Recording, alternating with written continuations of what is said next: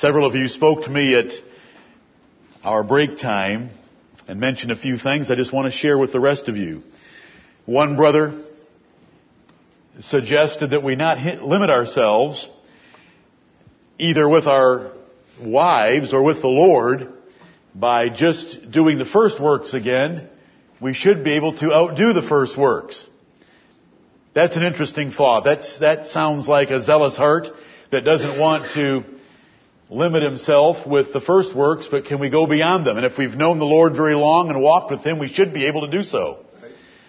Why settle for the first works? Can we do better than a wildflower? Can we do better than what we did when we were first converted?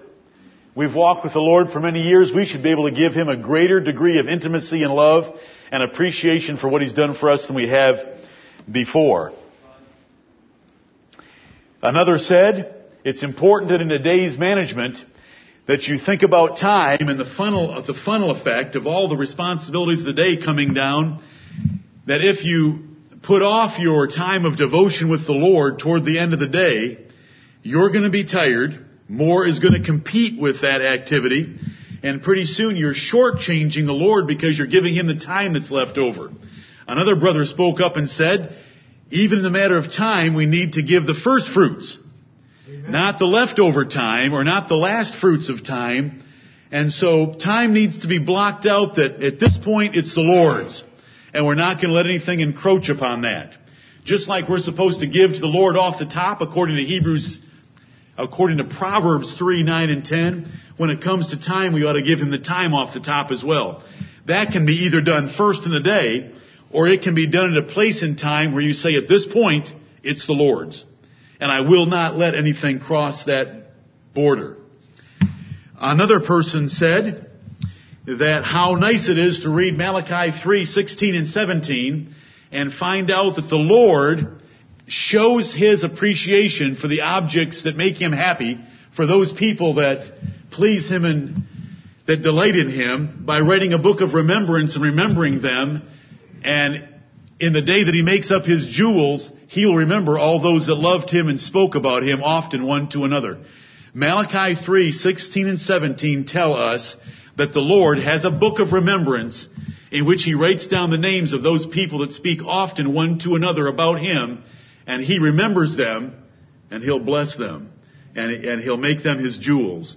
Someone shared that with Scott Collins when he first got here in the first couple of days, because my first devotions with him on one of the mornings over a week ago, he wanted to tell me about that and how much that meant to him, and I appreciate whatever brother did indeed say that to him. We were considering briefly what does it mean to love God. We were looking at it from several different ways. We can see that loving God is making Him the object of our pleasure. And we can also see that loving God is making ourselves the object of His pleasure. The first is taking time to think upon God and His ways and delight in, and to delight in them. The second is to keep His commandments so that He delights in us because we're always doing His will. We do that for people that we love. We should certainly do that for the God that has loved and saved us. We saw that loving God is loving His words, loving His works, loving His character, loving His kingdom, I'll add to it that it's loving His people. You cannot love God without loving His people. If you never serve God's people, you cannot love God. If you do not go out of your way to do good toward the other children of God that love Him, you cannot love God. The Bible makes that very clear in 1 John 4 and 5. Loving God is also loving prayer, for that is the way of intimate communion with God. If you don't love prayer, you need to examine yourself and find out why and change your life. The best example of that is to go to a place like Luke 6:12 and find Jesus in prayer all night with his Father. Jesus loved his Father. Jesus loved God and God loved the Lord Jesus Christ. But it tells us that Jesus was all night in prayer with his Father in Luke 6:12, and that gives us an example. A man that loves God loves prayer because prayer is communication. When a young, when a young man and a young woman love each other, there's a rise in the phone usage. And there's a, because they want to talk to each other. And when we, our love for the Lord increases, it ought to increase in prayer because that's when we talk to each other. It should be very simple for you to equate those two together and examine yourself as to how much you love the Lord. How important is it to love God? We were made for His pleasure.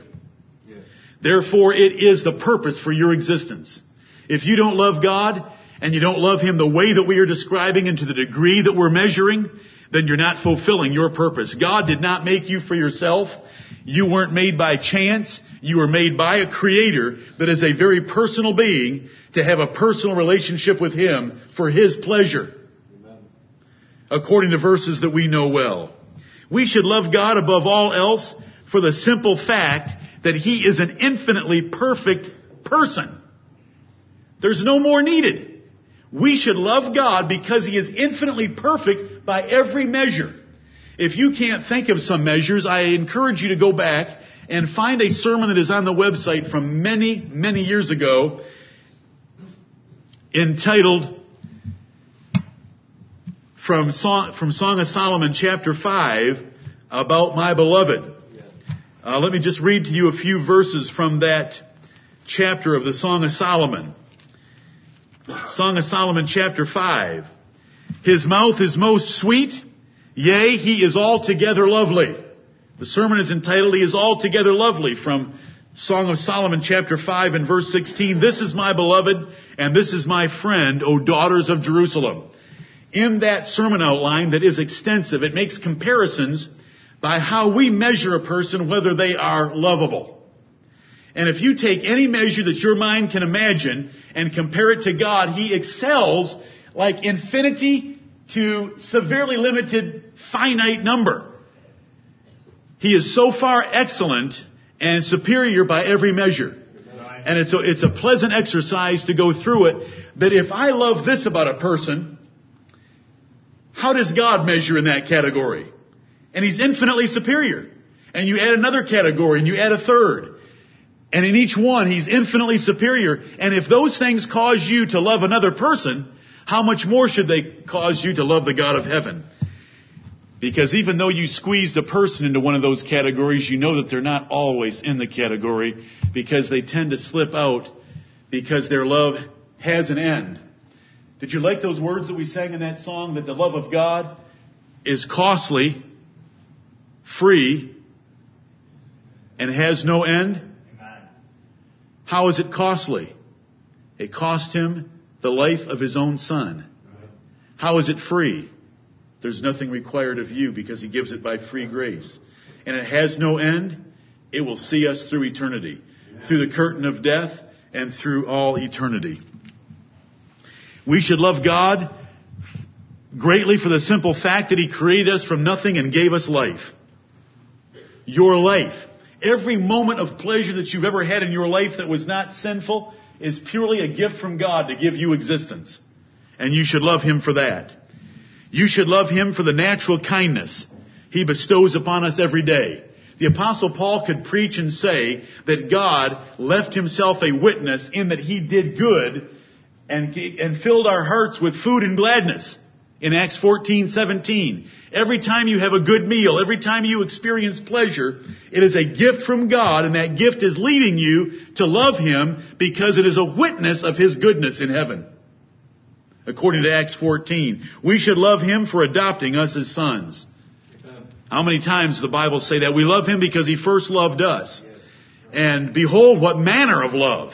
What kind of love did the Father bestow upon us? The great God of heaven adopted children, and the whole earth is moving toward the day in which He will reveal them to the universe. And in order to do that, He had to give the life of His own Son for the lives of His enemies that He might redeem us. How do you even measure such love? But that is what should drive us to love Him. This is why it's important for us to love Him. We should love Him because He forgives us every time we sin.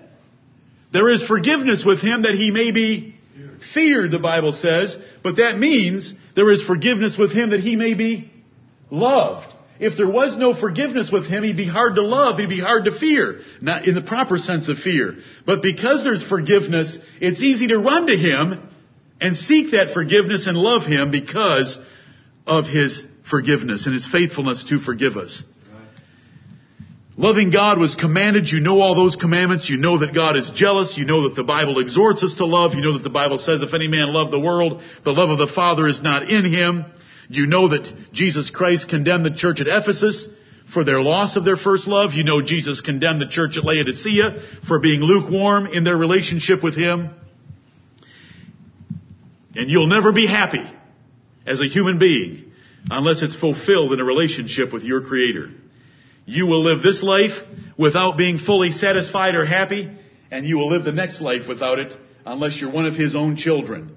Because it is the relationship between God and His children that maximize our existence. It makes us superior to the angels to be the children of God and God our Abba Father. It is the fulfillment of everything that the soul of man craves is found in a relationship with God and it cannot be replaced by anything else, though the world tries desperately to find a replacement and they're all frustrated. Look at the things they, they go for to try to find satisfaction or happiness in life. They go from one to the next to the next, chemicals to alter their moods because they cannot exist with their own selves. Dysfunction, drugs, divorce, trouble, extreme sports, because they're so discontent with their life, always trying to push the edge to try to find something that will satisfy them, because they're missing the only one that can. That's why David would, Asaph, Asaph, would write in Psalm 73, there's no one on earth and there's no one in heaven besides thee, O Lord. You are the strength of my life and my heart. Right. Only the Lord can satisfy. You can look anywhere and you'll never find it. You're just going to frustrate yourself and waste your life in a vain pursuit. How much did others love God? When you read the Bible, who really loved God? When you read about the martyrs, whether they're in the Bible or in the pages of Foxe's Book of Martyrs, did they love God? They loved God. They laid down their lives for their love of God. Are you willing to do that? He hasn't even asked of us to, to give our lives as a martyr. He just wants a living sacrifice. That we would conform our lives to show His perfect will. He wants His will shown in our lives, and that is an acceptable sacrifice for Him. But when you think about a martyr, they loved God enough to say, burn me. Go ahead and burn me. You're helping me by getting me sooner to my Father in heaven and my Savior in glory. Do you love Him like a martyr? Or do they seem like extreme fanatics to you? You can't even put down the foolish little temptations of this life, and they put down their whole life in order to follow the Lord Jesus Christ. How about Moses? Did Moses love God? How did he prove it? He forsook all the riches of Egypt and all the pleasures of sin for a season in order to get what? A big position with Israel? Or to suffer affliction with the people of God? That's what it says. There was no big position with Israel. There was a painful job that Moses had for 40 years, taking care of those babies and interceding for them so God didn't burn them up. But he made that choice because he loved God. How about Ruth? Did Ruth love the Lord? What'd she say to Naomi? Entreat me not to leave thee. Stop trying to dissuade me to go back to Moab. Don't do that to me. I want your God to be my God.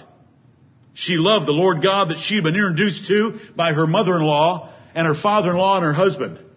And she wanted that God for her God and she wanted to be with those people in their worship and where Naomi was buried, she wanted to be buried. Think about the love. She gave up her home country, home language, home schools, home friends, relatives, and all of it flushed it with the silver lever to be part of God's people and worship the Lord God. She gave up everything. Her sister couldn't do it. Sometimes there's a division made in families where one family member will love God more than the other. Ruth loved God and Orpah didn't. Orpah went back to Moab and that's where she ended her life. Ruth went to Israel because she loved the God of Israel and she ended up being the great grandmother of David and a mother in the line of the Lord Jesus Christ. Amen. Because she loved the Lord. How about David? Whether he danced with all his might before the Ark of the Covenant, or he gathered materials with all his might to build the temple, or everything in between, David loved God. And he was a lover of God. How much did others love God and does it provoke us to want to love Him like they did? You read about Abraham in Genesis 22 last night. Abraham was tempted by God. That is what it says. Abraham was tempted by God by God asking him to take the son that he loved and offer him as a burnt sacrifice to God to prove that he truly loved God. The first statement comes in the first part of the chapter where God said to Abraham, take thine only son, the only one by promise, the only one by Sarah, the only one that mattered, the only one that was going to perpetuate God's seed. I hope you understand it when it says his only son, though he had Ishmael, Ishmael didn't matter when it came to God and Isaac, and Abraham and Isaac. Take thine only son, the son whom thou lovest. When the Lord tempts us, He's able to find what we love. I want you to know that if you put your love on something other than God, you are challenging God to take that thing away from you. Don't play with anything that you would ever put near God in importance in your life, or He will take it from you. Do you want to keep everything as safe and secure in your life as possible? Then lay it all on the altar. Give it all to God, and He will not have a reason to try you or tempt you. Abraham loved Isaac, and God tried Abraham with Isaac. But you'll notice what it says later. When, Abra- when God called Abraham out of heaven, He said to him, Now I know that thou fearest me. Or, we could say, Now I know that thou lovest me, because you gave the son that you love to me. You were willing to do it. The knife was raised. Abraham had faith that if he killed Isaac, God would raise him from the dead. But it still was one, it was one difficult three day journey, wasn't it? To be, to be walking along with your son without a lamb and to have wood for the fire and to have the fire and to have your son ask, where is the lamb? When you read a chapter like that, you should stop with every verse and actually think about doing something like that. And then, when God asks for one of your children in one way or the other, and takes them away from you, you can be like Abraham because it says he rose up early in the morning and saddled his ass and went to do what God said. Right. Because he had faith in God and he loved God and he wasn't going to lose God because God will never leave you, though our children may. How much do you love God? Look at Luke chapter 10. Luke chapter 10. Are you too busy in your life? If you love God, you're going to change your life. Are you too busy? Do you love God enough to simplify your lifestyle? Luke chapter 10 verse 38, it came to pass. Luke 10:38 Now it came to pass as they went that he entered into a certain village and a certain woman named Martha received him into her house. And she had a sister called Mary, which also sat at Jesus' feet and heard his word. But Martha was cumbered about much serving and came to him and said, Lord, dost thou not care that my sister hath left me to serve alone? Bid her therefore that she help me. And Jesus answered and said unto her, Martha, Martha, thou art careful and troubled about many things, but one thing is needful. And Mary hath chosen that good part, which shall not be taken away from her. Martha, Martha. We should say to each other when we get too busy. Sometimes God providentially arranges, circumstances that make us busy in the ordinary course of life. Sometimes we choose to put things into our lives that cause unnecessary busyness. There is a monstrous difference between those two. And do not let the meek and loving souls be condemned by the first category when they're guiltless of the second category. Did you follow that? If God arranges for there to be short-term busyness in your life, that's one thing. But when we choose to bring that busyness into our lives, that's another thing. We shouldn't choose that or we're like Martha. Look at the three things that are said here. Martha, Martha, thou art careful and troubled about many things. I know you've got lots of things on your mind. However, I want you to consider three things. One thing is needful. There's one needful thing here, and it's not running around the kitchen to make sure we have a perfect four course meal. Two, Mary hath chosen that good part. This needful thing is a good thing that Mary's chosen, and it's not going to be taken away from her. I'm sorry, I'm not going to waste her life in the kitchen with you. Now, it may not be a kitchen. It may be something else. But we need to examine our lives in the 168 hours that we have a week to make sure that we have enough time for what Mary did, and that's to sit at the feet of the Lord Jesus Christ. I had the opportunity, and it was a blessed privilege. And I would do it with anyone that wanted to do it. But I had it this past week with a brother from a far country. One of the devotional times we had was about 2 Samuel 7 and David's love of God. And after God told David that he wouldn't let him build him a temple,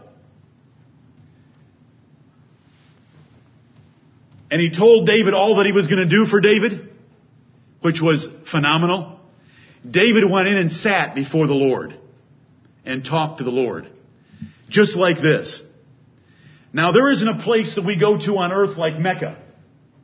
And David didn't have a temple in Jerusalem. But David went where he could to sit before the Lord and to talk to the Lord about what the Lord had said to him about making him a house. Do you have the time to do what Mary did? To sit at the feet of Jesus no distractions, no interruptions, your mind clear, and to talk to the Lord. And to tell Him your needs, tell Him your praise, tell Him your love, to pray to Him, to receive from Him the blessings of His Spirit as He communicates with your spirit that you are indeed a Son of God and He is your Abba Father. Do you have time for that? This is what we need to make more time for. Everything wants to encroach on that. We have hobbies, we have jobs, we have marriages, we have children, we have other responsibilities, we have brethren. We have a government, we have a body to take care of, we have food to prepare, we have a yard to work on. But at some point in this list of priorities, we need to cut things off, draw lines through it and say, I don't need that. That is not the needful thing. The needful thing is sitting at the feet of Jesus Christ. It's the good part of life and it should not, it cannot fail from my list of things I do every day. Uh, uh, do you hear that? The high king of heaven doesn't want that good part taken away from you and it's the needful part for your life. But so many other things get in the way. So many other things. God being with you is so much more important for your advancement in life than an A versus a B an employer is never going to give a rip, nor will they ask, nine times out of ten, about your GPA. Even they know that it doesn't matter. Because it's going to come down to your character and your diligence anyway. But God, especially, when we give Him our time, if we were to sacrifice a little bit here to give Him more time, he is able to speak the word and to open doors of opportunity you could never open with your silly little GPA that even they don't care about. This is the balance that we've always got to be playing with ourselves and with our children. There's got, this is the needful part. To sit and love the Lord Jesus Christ and to love God and to seek His face. When thou saidst to me, seek ye my face, my heart said unto thee, O Lord, thy face will I seek. This balance is what I'm preaching for today. What can you get out of your life to give more time so that you can seek the Lord? Let me show you how it applies to a marriage. Let's take marriage and watch all that the Bible has to say about marriage so that you keep your own marriage in its proper place. I find this very interesting. Luke 14. I hope you were able to read that last evening. Did you find several situations in Luke 14 that involved some that did not love God like they should have? Were you sickened by the fact that with, with one consent, they began to make excuse? In verse 18, does that, did that make you sick? People always have an excuse. As to why the Lord isn't first in their lives. And their excuses are ridiculous. And their excuses are listed here. And these excuses are actually better than many that I've heard in my lifetime. But with one consent, because the world is of one mind. We do not need that needful part to be with God. We need these other things. I hope you read it. I don't, that's not where I'm going there right now. There was so many lessons in here, but if you really love God, you're going to take the lowest seat when you're invited any place because you're going to show God's character. If you love God, you're going to invite the poor, the halt, the maimed, and the blind out to dinner rather than your friends. If you really love God, you're going to be so thankful that He has invited you to eat at His table in His kingdom, you would never give an excuse not to be there. Did you read that? That king was rightly angered by them making light of his dinner. Did you find yourself in that chapter? Did he send his servants out into the highways and hedges to compel them to come in? That's us stupid Gentiles. Us stupid Gentiles were out in the highways and hedges and the Lord sent his servants. That's the apostles. They came and preached to us lowlifes. We were outside the commonwealth of Israel. We had no right to the worship of God. But he sent his apostles to us and we should rejoice that we've been invited to the supper. Amen. We should hate those men that made up excuses. And we should never have an excuse. We should always want to thank the Lord that He's invited us to His table in His kingdom. And that table is the fellowship that we can have with God. Whether it is specifically involving the Lord's Supper, the Lord's church services, or just you walking with God through the Lord Jesus Christ and by His Spirit. That is New Testament communion with God. Let's never make up excuses. Let's be thankful. Because look what He did. He took that kingdom away from them, especially if you know Matthew 21, that is the corresponding account. I want verse 26. Verse 25 starts this section of Luke 14. There went great multitudes with him. Jesus has a crowd going with him. And he turned and said unto them, If any man come to me and hate not his father and mother and wife, he cannot be my disciple. The lesson I want to get from Luke 14, 26 is, if you don't hate your wife in comparison to the Lord, you can't be his disciple. I want you to see how the Lord is going to put some constraints on marriage and put marriage in its proper place. Your spouse cannot compete with God. You must love God more than your spouse, more than your children, more than your parents, more than your siblings, more than your houses, more than your lands, more than your own life also. You shouldn't have any grandiose plans for your life that would ever compete with what God wants. Luke 14 is what teaches us that. Do you love God enough to give up your spouse for Him? If there was ever a competition and your spouse said it's either God or me, that should be easy. Amen. It was easy for David, wasn't it? I love 2 Samuel chapter 6. He came home from worshiping God with all his might before the Ark of the Covenant. And his wife said to him, How shameless you were today. You acted like a dumb servant boy, stripping off your royal robes and dancing with all your might. Oh, you didn't like that? Is your maiden name Saul? I paraphrase. Is your maiden name Saul? I think it is. Oh yeah. Your family is the family that God rejected and threw out of ruling in Israel, and He chose my family and me over your father and brother and the rest of your. Let me show you something that's shameless then. I will never sleep with you again in your life. Right the heir to my throne will certainly not come out of your womb. Bask in it. That's a man after God's own heart. Right. She made fun of him and mocked him for his zeal for loving the Lord. Now turn to Colossians 3:18. Colossians 3:18. Did Luke 14 tell us that a husband should hate his wife? In a sense. What's the sense? In comparison to God. Right. But now look what it says. So to love God means I keep my wife so that she doesn't compete with him. Yep. How about Colossians 3:19? Husbands, love your wives and be not bitter against them. How do I love God with this verse? By keeping His commandments. Because the love of God is keeping His commandments. Follow. The love of God is keeping His commandments. Do you really want to love God? Then you will love your wife and you will never be bitter against her. You will hate bitterness that rises up in your heart and you will crush it and get rid of it. That criticizing negative spirit that wants to find her faults when you've got ten times her faults. And if you don't think you do, come to me, tell me about hers, and I'll tell you about yours. Since she might be timid to do so, I won't be.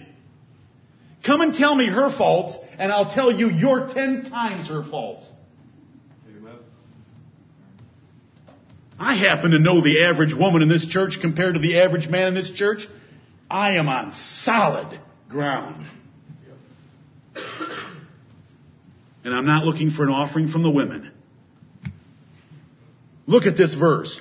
Hate your wife so that she can't compete with God. But if you really want to love God, you're going to love your wife and not be bitter against her because that is God's order for a Christian marriage. Do you see what the Lord's doing to marriage? He's packing this snowball together or he's packing this diamond together and giving us several facets of it. If I love God, I will not let my wife encroach upon my love of Him. The dearest object in my life will not be my wife, it will be God Himself. However, I will love my wife without any bitterness, and I will love her the way the Bible defines love, because God wants me to do that to please Him. So I've got to do those two things. I keep her from competing with him, but I truly love her in the Bible. Well, that's such a short verse, but that's one of the hardest verses in the Bible for a man. Husbands, love your wives and be not bitter against them. To love God, you have to keep that verse fully at all times. You don't keep that verse, you offend God, you quench the Holy Spirit, you lose your love for God, and you're going down. You're in an elevator and it's going down to the basement. And you wonder why? Purge your bitterness. Confess it. And go restore that relationship. Look at 1 Corinthians chapter 7. 1 Corinthians chapter 7. 1 Corinthians 7:29. This I say, brethren. 1 Corinthians 7:29. This I say, brethren, the time is short. It remaineth that both they that have wives be as though they had none a godly man in the face of a tempting society will live life in such a way as if he didn't have a wife. Not fully, because he's still married. But it's a way of looking at life, not letting the wife consume his time and his emotion and his care. Watch, if we continue on, you'll understand. And they that weep, as though they wept not, though they're sad about something, they don't let that sadness consume them. And they that rejoice as though they rejoice not. When they get happy, they don't get too happy in things because their greatest happiness is in God and they don't want that happiness on earth to distract them from the kingdom of heaven. And they that buy as though they possess not. If you have to go out and buy something, don't go out as if owning another asset is going to be some great fulfillment for your life. Just go make the purchase and get it over with. And they that use this world as not abusing it. If you have to use this world, then go out and use it. But don't abuse it by letting it become too important to you. Just go get your job over with and get home and do what you're supposed to. But the point I wanted to make is, when we have a tempting society that takes our attention away from the Lord, a married man should act like an unmarried man in that respect. He should make time for the Lord. Those that be married be as though they had none. I hope you can, I hope I've said it enough and I hope I've preached enough in the past that you know what it says. Now look at what we've just, hate your wife in comparison to me, but you better love her and you better love her without bitterness. But there's a time for me and there's a time in a, in a tempting society where you better act like you're not married. Because verses 32 through 35 of this same chapter say that I would have you without carefulness. Look at that 32nd verse, the first sentence. But I would have you without carefulness. God wants your life without carefulness. Carefulness means worry, anxiety, fear. Basically those things. Not to be worrying and fretting about your life. I would have you to be without carefulness. And when we take things on, we take a marriage on, that adds a lot of care to our lives. And the Bible says it right here. It says in verse 32, the second sentence, He that is unmarried careth for the things that belong to the Lord, how he may please the Lord. But he that is married careth for the things that are of the world, how he may please his wife. And then it goes on and says the same thing about girls and women right there. A virgin cares more for the things of the Lord because she's not married to a man that she's got to spend a great deal of her life caring for and taking care of. Look at what the, look at the Bible's doing to marriage. It's putting it in its proper perspective. A wife should never compete with God, but you better love your wife the way God tells you to. But you better have time for him, and you better have a wife, but at times you better act almost like a single man in your pursuit of God. And if you're single, you should weigh it very heavily about getting married because getting married adds a great deal of care to your life. And if you have a gift from God, then you don't need to get married. Go ahead and, and be in love with the Lord. His ordinary, his ordinary solution for ordinary men and women is for them to be married because it's not good for the man to be alone. But Paul does make a pretty strong point in 1 Corinthians 7, and there were some justifying circumstances for the single life in Corinth. How about verse 39? Same chapter. The wife is bound by the law as long as her husband liveth, but if her husband be dead, she is at liberty to be, to be married to whom she will, only in the Lord. So let's add another aspect to this about how God, how we can love God in our marriages. If you get married, what does this text tell you you have to do when you marry? In your selection process. You have to marry in the Lord. In the Lord. Among those that are in the Lord, do you want to marry low, medium, or high in their love of the Lord? If you love the Lord, do you want to marry someone that barely loves the Lord, but is in the Lord, that sort of loves the Lord, but is in the Lord, but really loves the Lord that's in the Lord? Which kind of a person should you want to be married to? High in the Lord.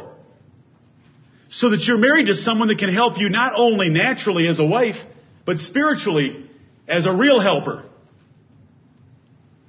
So look at, look at how the Lord has taken marriage. We want to love the Lord. The whole sermon is about loving the Lord. Look what he's done.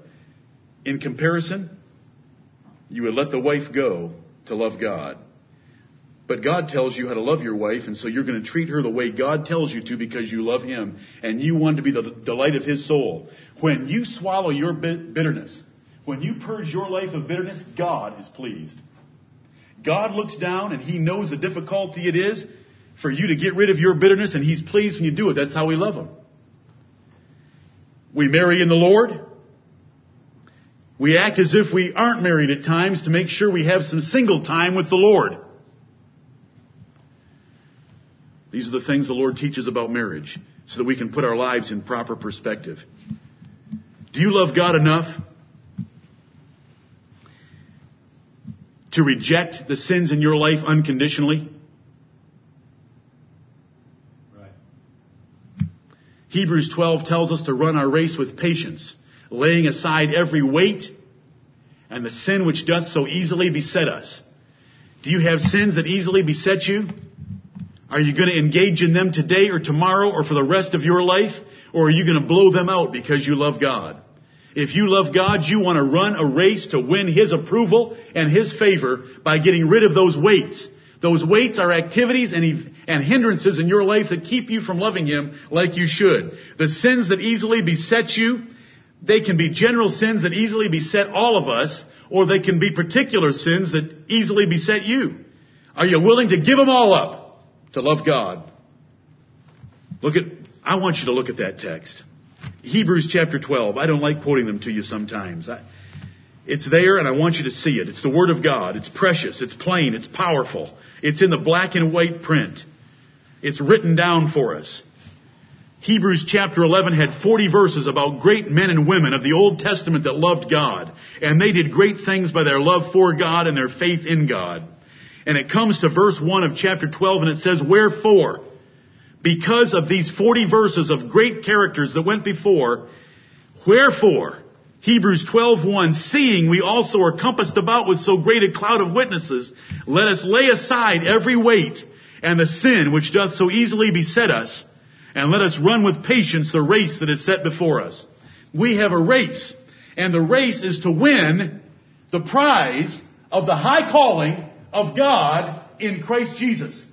There is a prize that will be handed out in this world and the next for those that run their race well to please God. It's a real race. The Olympics are a joke in comparison to this race. No one, no one will remember a single medal at the judgment seat of Jesus Christ that won a medal at an Olympics. Everyone will know the grief that they didn't win a medal or the thanksgiving and joy at getting a medal from the hands of the Lord of glory at the great day of judgment. And it's this race right here. And we're going to walk out of these doors momentarily and you will start a race. And you're running a race right now. How well are you listening and what are you saying in your own heart? Are you willing to lay aside every weight? Those things that just clutter our lives and cause us to be heavy. I mean, who wants a 20 pound weight disc on their shoulders when they're running a race? You want to cut that thing off. You want the lightest singlet that you can get your hands on, the lightest shoes. I remember Michael Johnson running his world record in Atlanta in 1996. His shoes weighed four ounces. That's light. Because you want to get rid of every weight. Is it job? Is it hobby? Is it school? What is it that takes too much of your time and effort that you could shed a little bit of in order to run your race better?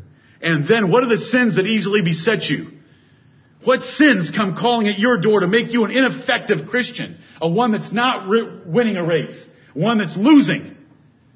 We have, a, we have the grandstands and the bleachers in the stadium full of the people mentioned in chapter 11. That's where, why it says we have a great cloud of witnesses. When you're down in the playing field of the big house in Michigan, you can't see the individual faces. It's just a cloud of 114,000 people. This is the cloud of witnesses. There's a, there's a few of them mentioned in chapter 11, but it just goes on to declare that there's not enough time to list all of them. Paul said that. And we have that great cloud of witnesses and we're running a race. What do you need to get rid of in your life to love God more? Lord, help us. Is there any comfort of love in the Lord Jesus Christ? Then fulfill ye my joy that ye be like-minded and esteem others more important than yourself. If you really love God, and if God's love really means something to you, then you will live a sacrificial life for the benefit of others. Philippians 2, 1 through 4 teaches that. If you really love God, you're gonna love His Word because He delights in His Word. Do you know how high He's exalted His Word? Above His name. Psalm 138 and verse 2. God has exalted His Word above all His name. That's pretty high. Do you know how you love a person? You say their name, but what if they've exalted something above their name?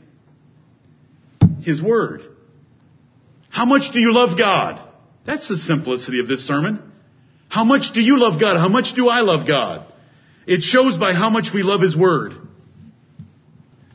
If you found God or His kingdom in a field, how much would you spend to buy that field? Uh, according to Matthew 13, 44 through 46, how much would you spend? Would you spend all that you had to get your hands on that field? That's what Jesus taught we ought to do. What if you saw a batch of pearls come in and you saw, you saw one in there that was the pearl of great price, that was an, an unbelievable pearl. It, it represents God and His kingdom. How much would you spend for that batch of pearls? All. We have to be willing to do this in order to love God the way He's asking. Could you give up one desired football game for God? Should He be impressed? Should you be shamed to even hear the question? Would you accept a B in class instead of an A for more time with Him and His kingdom? Do you love God enough to cut off your right hand or pluck out your right eye in order to keep from sinning? Are you willing to give up something that tempts you for the rest of your life? Pluck out your eye and throw it away. Or cut it off for a year. Are you willing to do that for the love of God? anything that you can mention is dung. The apostle Paul called his rabbinical learning of the Jews dung. Anything you've got is less than that. He was well taught in the Jews' religion, which was the religion of God, and he, caught, he considered it all dung. Are you willing to give it all up to love God more? Or are you like the rich young ruler that came to Jesus and he said, I've kept all the commandments from my youth up. And Jesus said, well, if you, there's one little thing I'd like from you. And see, the Lord knows this about all of us. There's one little thing I'd like from you. Would you go sell what you have and give it to the poor? He had a big balance sheet. That was too much for him. He went away sorrowful. And for 2,000 years, he's been read about for the loser that he is. And none of you in here are a rich young ruler. So anything you've got to give up is far less than he wouldn't give up. He was a loser, and if you can't give up something far less, then what kind of a loser are you? What kind of a loser am I? Do you love God enough to rejoice with other great lovers of God? When you meet them, does it get you excited? Do you want to do anything you can for them? Do you want to encourage them as much as you can? What does, an, what does another great lover of the Lord mean to you? Does it stir you up? Does it convict you and condemn you in a good way? Does it, does it cause you to, to emulate and want to do better? Do you want to, do you want to do anything you can to keep them in their way? Do you want to encourage that person? Does it stoke your fires? It should. It should if you love God. You're going to love those that love God.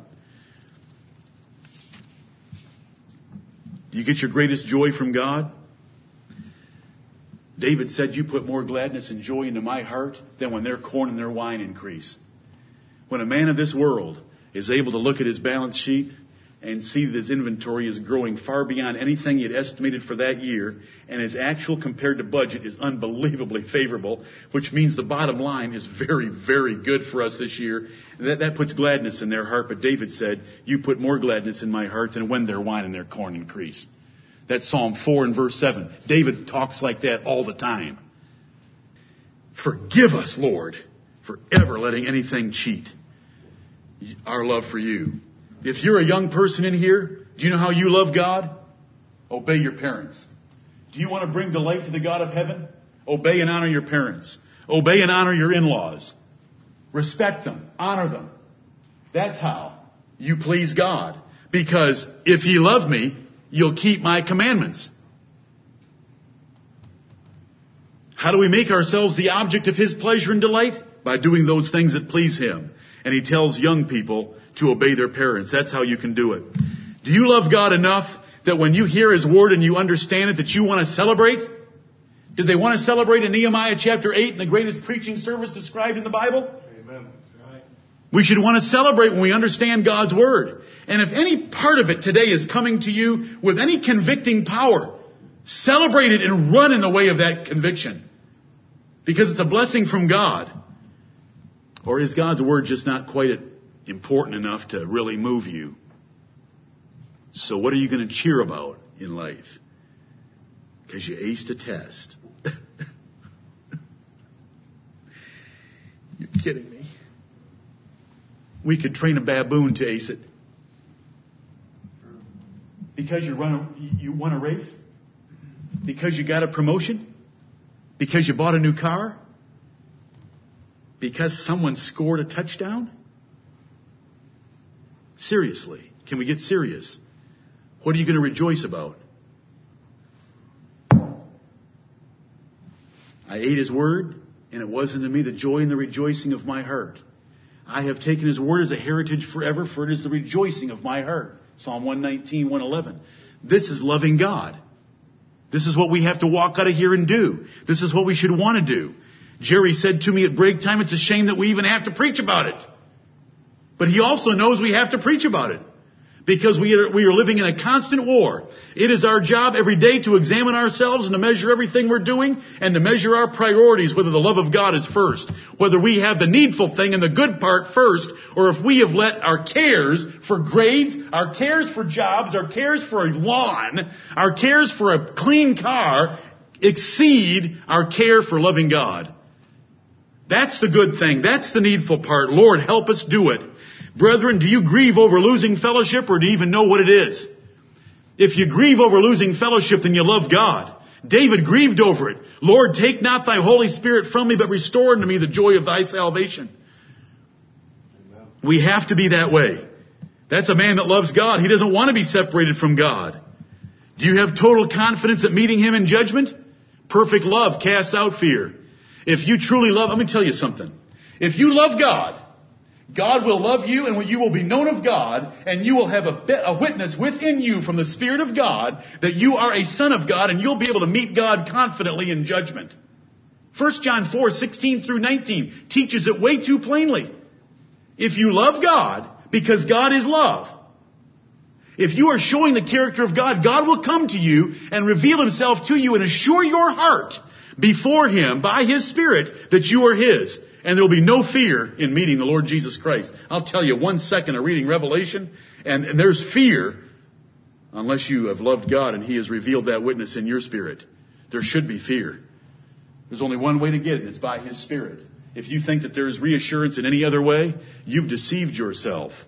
And I hope that I get to be a bystander when you meet the Lord Jesus Christ? Do you share your knowledge of Him like a great treasure? The Gadarene wanted to go with Jesus. He did not want to be left there. He wanted to go with Jesus. And Jesus said to him, I'm not going to take you with me. I want you to go back and tell your friends what great things the Lord hath done for you. Do you know what that Gadarene did? he went and told all his friends what great things the Lord had done for him, and he lived up to those words so that they weren't empty words of a hypocrite. And you know what it says? The word was published abroad in Decapolis. Everyone heard about the Lord Jesus Christ from that Gadarene because he truly loved the Lord for what the Lord had done for him. How can you love God more? Let's pray for it. Let's beg God for it. Let's remember what I closed the first sermon with. Remember from whence thou art fallen. If you love God less than you have at other times in your life, remember from whence you are fallen. Go back and, and remember what it was like and what you were doing. Remember that, then repent for ever letting it slip and do those first works again. Or as uh, Brother Zach said at break time, let's do better than the first works. Can we do better than we did when we were first converted? And the first love that we had for the Lord Jesus Christ. What else can he do for you? He planted a vineyard. He pulled all the stones out of it. He put a hedge about it. He watered it. He weeded it. He did everything for his vineyard called Israel that he could. But when he came to collect grapes, he found wild grapes. Why is he getting wild grapes from you? What else could have been done for my vineyard? He hasn't done enough for you? I trow not. Can you read His Word more? Can you listen to His favorite music more? Does God have favorite music? Will you pray for it? Do you know the Bible says that He can circumcise our hearts that we and our children will love the Lord our God. That's Deuteronomy 30 and verse 6. That sounds like a pretty important prayer for parents to make. Do you know what David said in his deathbed? When he saw all of it, 30,000 princes of Israel that he had gathered together, to tell them how the temple needed to be finished because he was about to die. He saw them give willingly for the temple and he, said, he charged the Lord and he begged the Lord to keep this always in the imaginations of the thoughts of the hearts of, the, of, my, of your people. And we want to pray that way, that the Lord will keep the thoughts and imaginations of loving Him always in our hearts. Most hearers, most hearers in most churches only hear that's why they're called hearers. Some will initially be convicted but will do nothing about it. As soon as they walk out of here, some terrific temptation will take them down because they don't love God at all. And there'll be a few. There'll be a few that want to love Him more. And they're going to walk out of here and make sure that they make a few changes even today to love Him more. May we be the Marys that choose the good part and the needful thing if you don't love Him, I serve an infinite and a glorious God, and He's going to bring pressure and pain to bear in your life if you neglect this sermon. It's our duty and it's our privilege to help one another love God more. We're going to stand before Him so soon.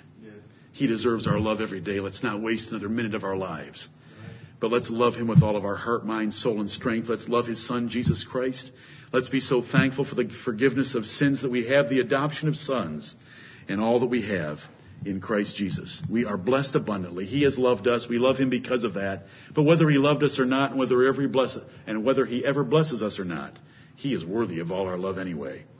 What glorious being the great God of heaven is in His Son Jesus Christ. Let's love Him and help each other love Him.